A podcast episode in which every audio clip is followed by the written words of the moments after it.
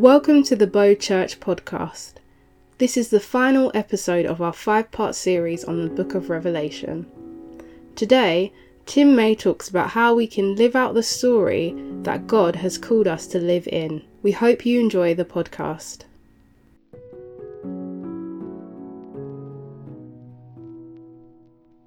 The Book of Revelation, Chapter 21. Then I saw a new heaven and a new earth, for the first heaven and the first earth had passed away, and the sea was no more. And I saw the holy city, the new Jerusalem, coming down out of heaven from God, prepared as a bride adorned for her husband. And I heard a loud voice from the throne saying, See, the home of God is among mortals. He will dwell with them they will be his peoples, and God himself will be with them. He will wipe away every tear from their eyes. Death will be no more. Mourning and crying and pain will be no more, for the first things have passed away. And the one who was seated on the throne said, See, I am making all things new. Also, he said, Write this, for these words are trustworthy and true. Then he said to me, It is done. I am the Alpha and the Omega, the beginning and the end. To the thirsty I will give water as a gift from the spring of water of life. Those who conquer will inherit these things, and I will be their God, and they will be my children.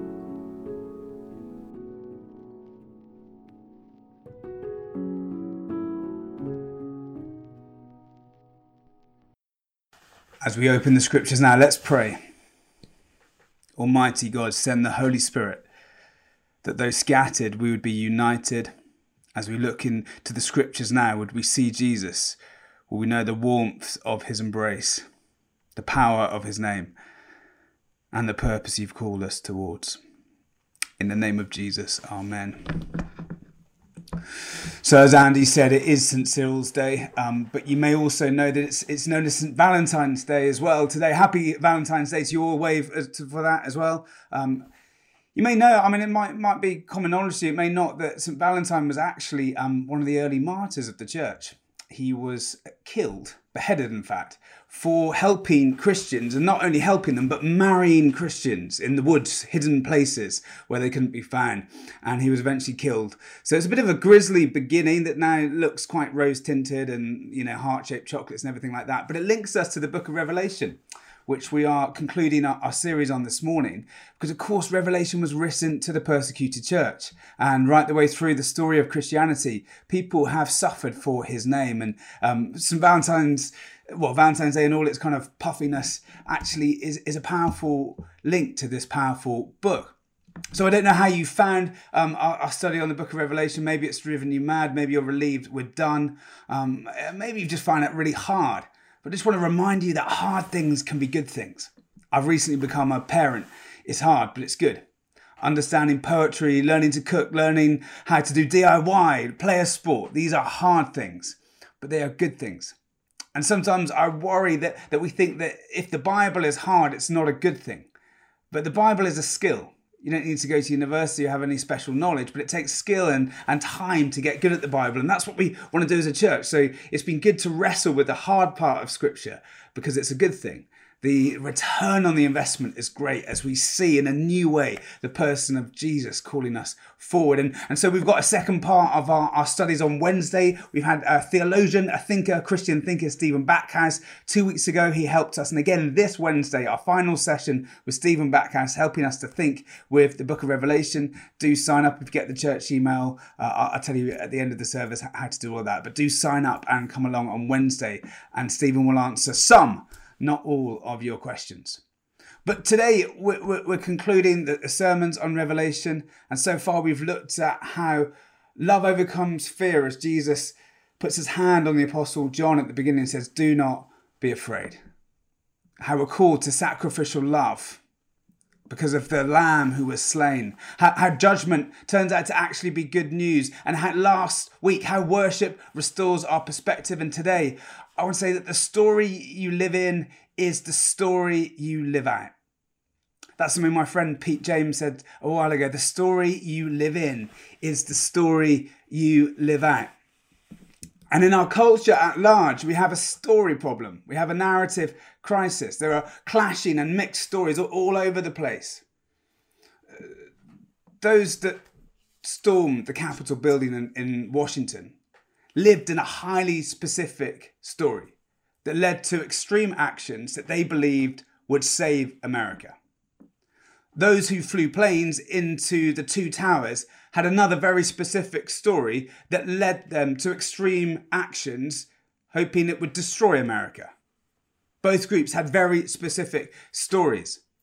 The story that Martin Luther King Jr., that Mother Teresa, that Maximilian Kolbe, who laid down his life in the Holocaust for others, they all had a very specific story that led to quite extreme actions, hoping for different purposes. There's a story crisis, a narrative problem. And the disciples at the time of the book of Revelation were in a story problem because life was hard. They were persecuted. And the book of Revelation was written to encourage and inspire the church to rediscover and reclaim the story that it was called into being to be part of. The story you live in is the story you live out. What you believe you're part of affects how you contribute and the actions that you do. And Revelation 21, what we have just heard, that's the end of the story. The final chapter, the resolving note of the story of all things in Revelation 21. Then I saw a new heaven and a new earth, for the first heaven and the first earth had passed away, and the sea was no more. And I saw the holy city, the new Jerusalem, coming down out of heaven from God, prepared as a bride adorned for her husband. John's message of encouragement. John's message is to point the disciples at the time, the followers of Jesus, to the end of the story, to the good news about the end of the story, believing that if they captured it, they rediscovered it, they reclaimed it, it would affect their actions in difficult circumstances.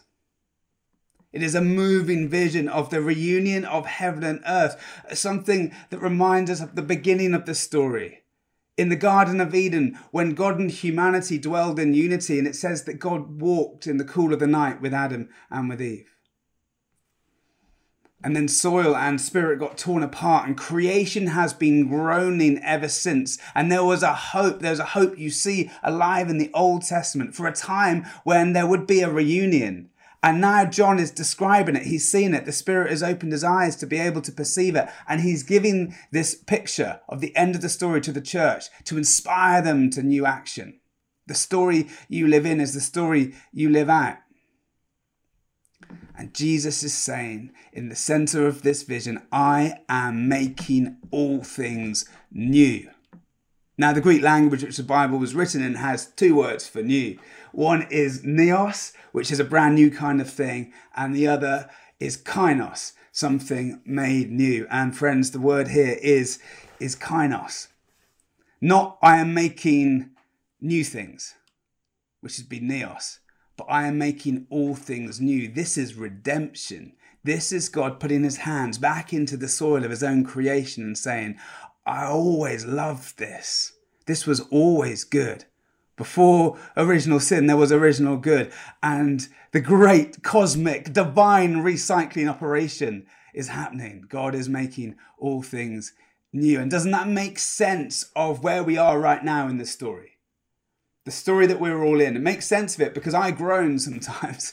I'm not particularly old, but I have quite a bad back. And I groan in the mornings. I groan We've grown as a nation, we've grown as creation when we recognize the pain amongst us.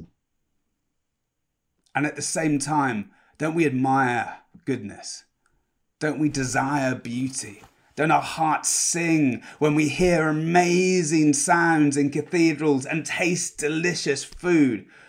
There's something within us that, that perceives something of goodness that we just long for more of. And at the same time, we groan and we ache.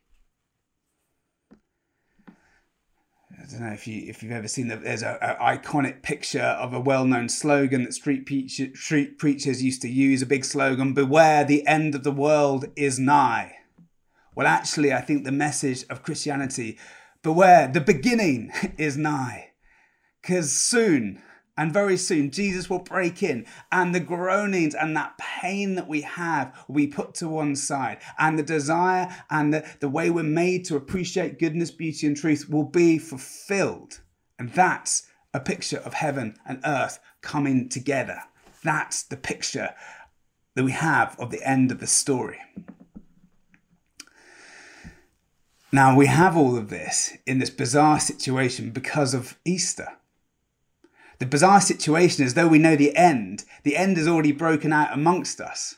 We've, we've got a sneak peek at the end. Jesus' body resurrected. The first day of new creation happened on Easter Sunday in the garden, just like the Garden of Eden.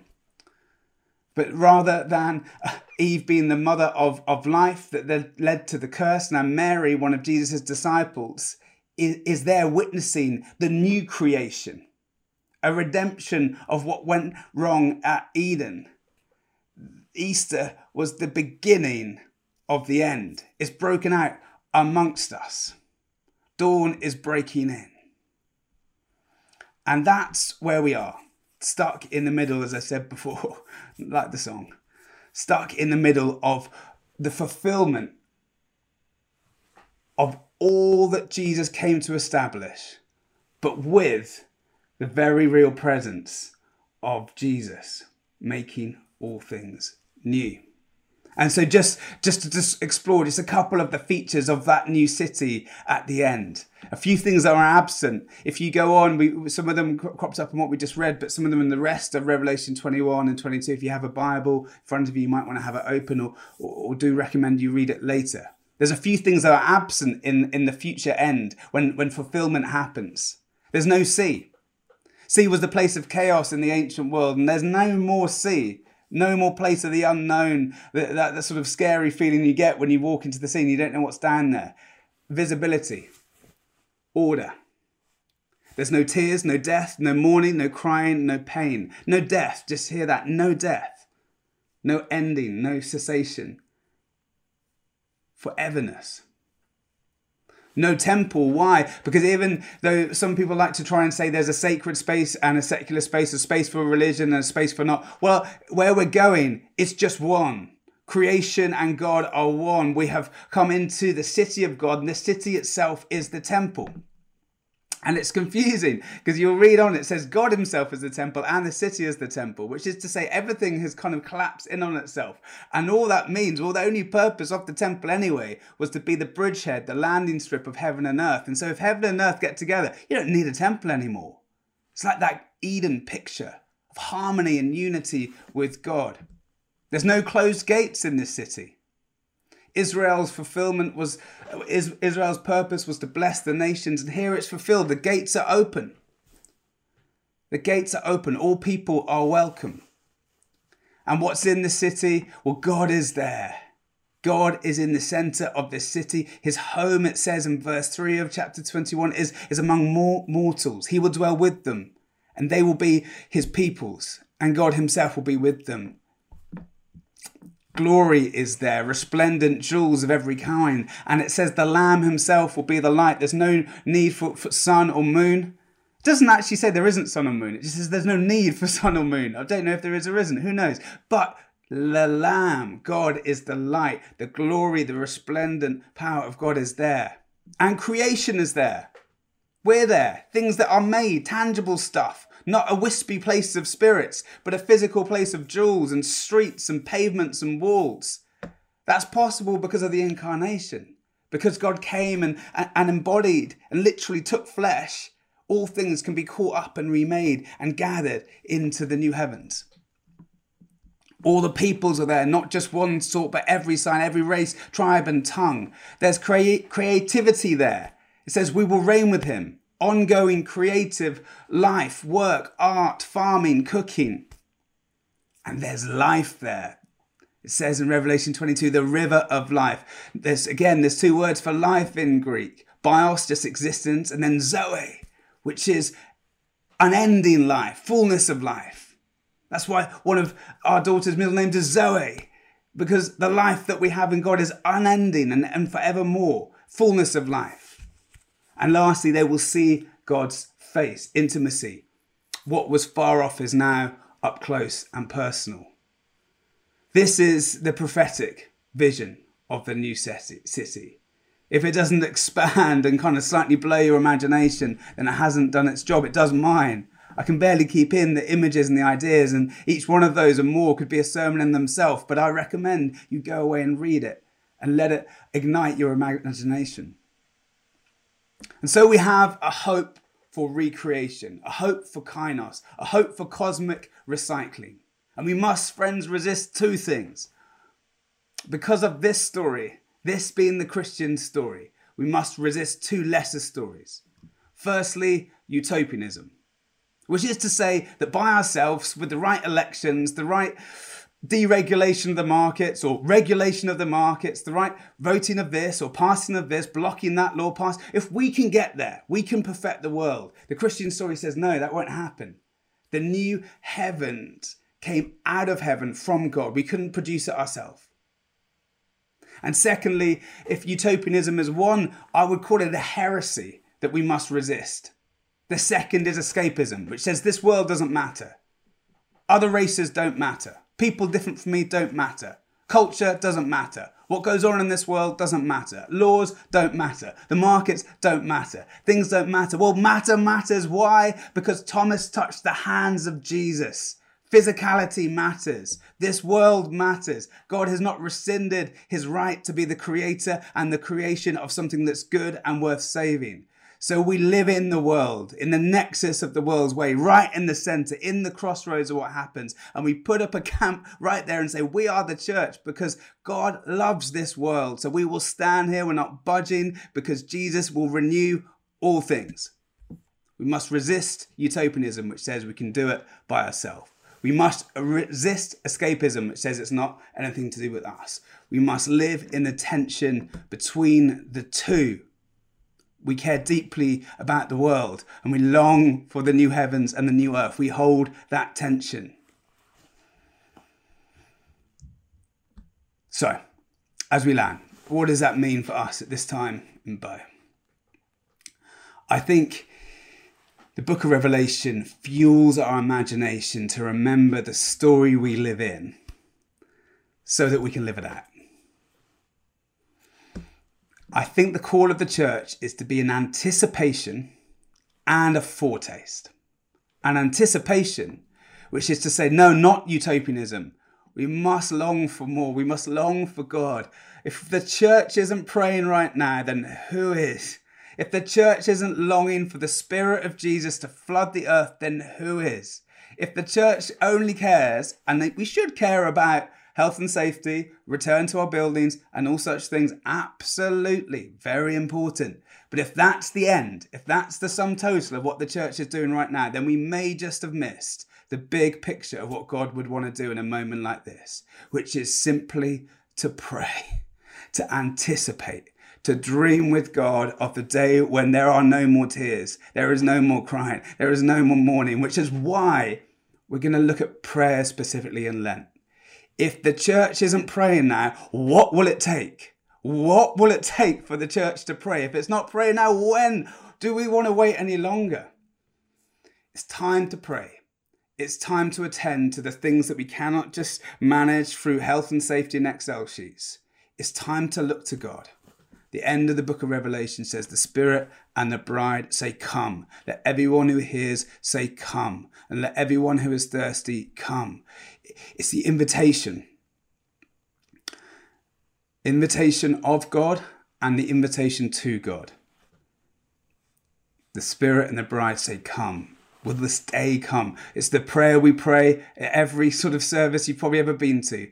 Your kingdom come on earth as it is in heaven. Come, Lord Jesus.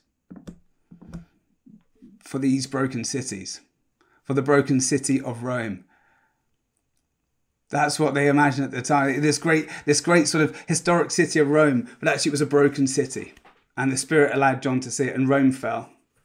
And when I, I look at the stories and the realities of, of, of London, it's full of brokenness.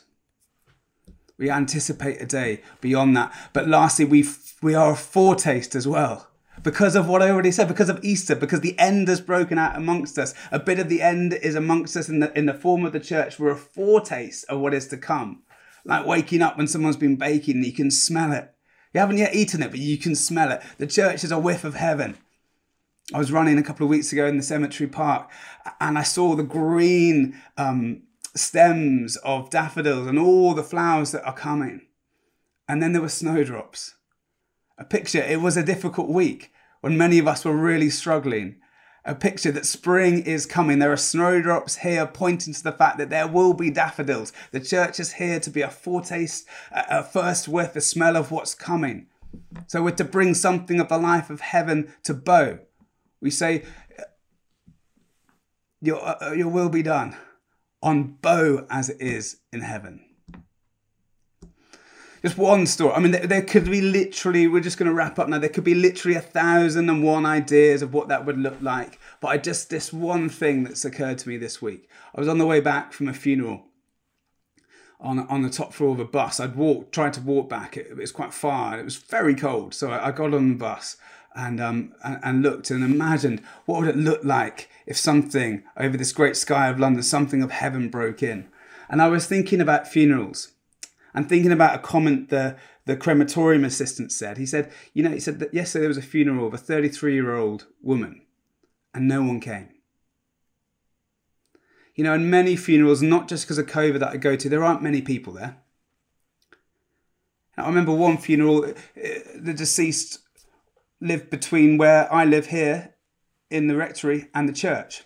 And when I walk backwards and forwards, I walk from normal times seeing all of you we have a great time. I see I see people that I love that we worship God together. And then I walk home to my family, people I love the most. I have an amazing experience between walking between my home and the church. Well, the deceased at this funeral didn't have many people at their funeral. And they lived between my home and the church. And so it's possible I passed them one day. Maybe many times. I don't know. Wonder who we pass in the everyday that if they died, there wouldn't be many people there. As a church, we have the most incredible thing that perhaps it's easy for me to take for granted. Even our sort of, you know, fairly sort of cheesy church socials, many of us could, could probably be doing something better. That's a gift. That's a privilege. Because there are lonely people in these streets. The city has wide open gates, the city of heaven. It has a place of welcome and hospitality to everyone. And, and it just strikes my heart as we close Revelation and we dream something what it would look like for heaven to break out in Bow. What if we all just decided to befriend one or two people in the next few weeks as lockdown lifts that we don't know yet? That look nothing like us, sound nothing like us. Because what we have here in church, you know, if any one of you died, there would be people. I know I can see who's on this call. We're not perfect, but we do have your name and we do know your face and we do love you. There'll be people mourning you and grieving you. What if we could be that? What if we could invite more into this? What if we could grow the church through kindness and hospitality?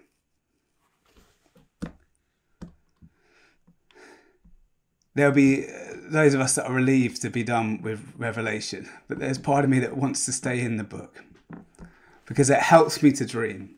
It helps me to not get stuck down in the, in the detail and the grit, but just think just little things and little moments of breakout peace and hope and life and, and goodness. That when we dream with the story that we're in, we start to see different possibilities for the place that we live in.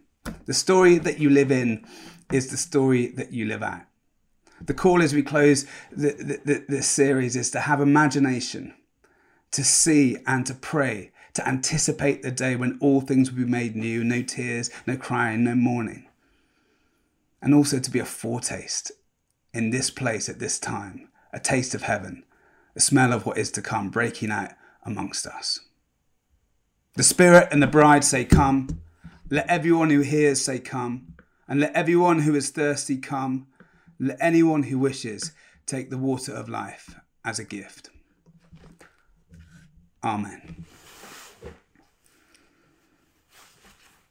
I pray, Holy Spirit, that for each of us, as we walk these streets and look at your children and the world that you love, you would give us imagination to see with the power of the story that we believe in, the way in which you're calling us to live this out. And to see Jesus, who is making all things new, present amidst us, with us, giving us the means, the tools, the power to bring a taste of heaven to earth.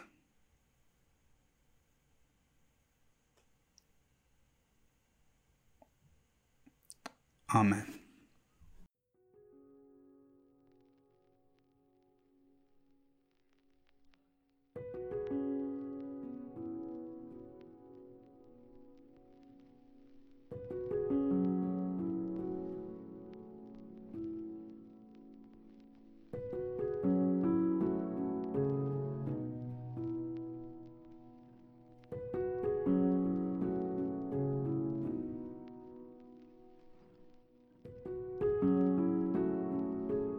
Thank you for listening to the Bow Church podcast.